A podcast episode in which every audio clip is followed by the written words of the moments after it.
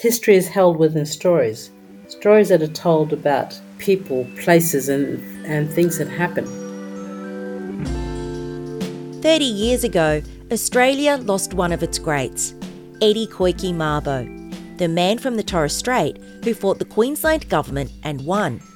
That legal decision, known as the Mabo decision, was handed down 30 years ago too. I mean, this is the most important legal decision of this country. I genuinely believe that. But there's so much more to Eddie's story than the Mabo decision.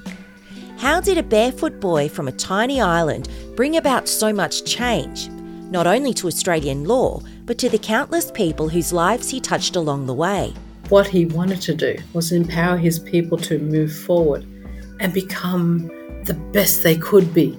Eddie was a man with an ambitious imagination and a dogged determination to right the injustices he saw in the world. And it wasn't easy. Eddie and those he fought beside were often met with resistance along the way. All I can think that maybe what Uncle Koiki was going through in terms of the racism and the attacks that his family were facing during that time. So maybe Dad was protecting us from that.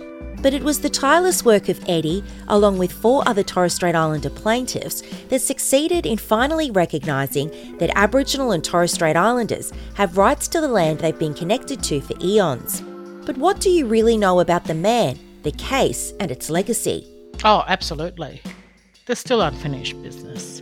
Hi, I'm Eddie is a 6-part series from the State Library of Queensland. On the 30th anniversary of the High Court's ruling on the Mabo case, revisit what led to the decision and get to know the man behind the headlines.